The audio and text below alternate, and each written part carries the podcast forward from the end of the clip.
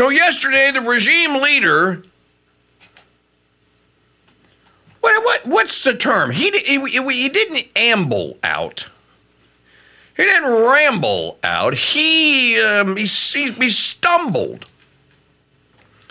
He literally, because they showed him. Uh, if you're watching the YouBoob feed from the uh, from the press pool feed, which they had on uh, on YouBoob yesterday, they showed him coming out the door or in the door from the antechamber.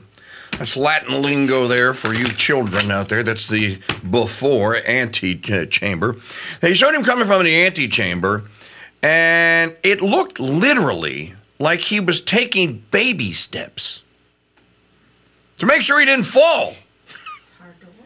Uh, I, I, I mean, in, instead of it taking, instead of Trump striding with eight large strides across that room, it took Biden 30 little baby steps to make sure that he didn't stumble or didn't fall.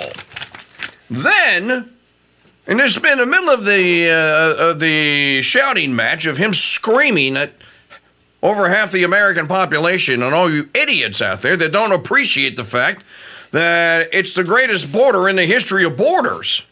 You morons are just, you've been duped by your idiot clowns in the media to think that there's a problem here. But then he went, but if there is a problem, it's all Trump's fault. And I'm going like, forgive me if I'm uh, uh Mr. Regime Leader. I'll call you President for, for this just one argument. Forgive me, Mr. President, if I might raise my hand and ask a question.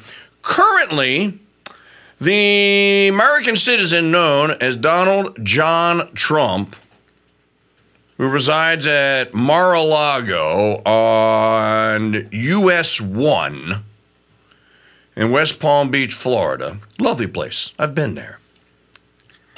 Currently, can you define his governmental role and capacity? Go. Now, this is an amazing thing, is it not? He's a citizen. He could get a speeding ticket just like you could, if he drove. he has to pay his taxes just like you do.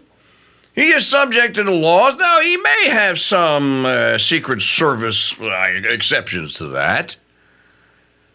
Currently, though, and they keep reminding us of this, what an irony.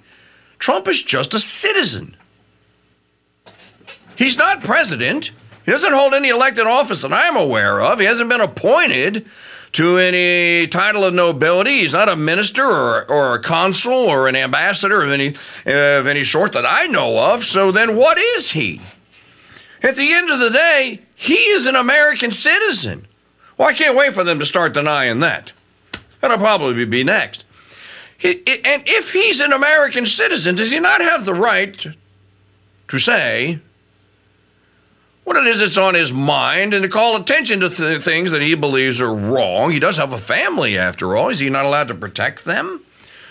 But this, I, I, I just have to say, this is unprecedented. I've been covering this stuff for 32 years.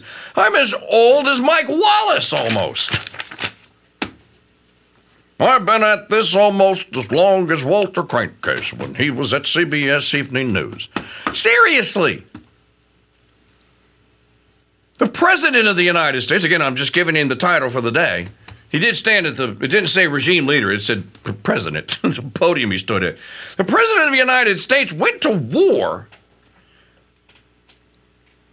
against an American citizen. Now, look, look, I know that he's former president. He's POTUS 45. And I realize that that does carry some nobility to it, or in this case, infamy, according to them. But he's a citizen.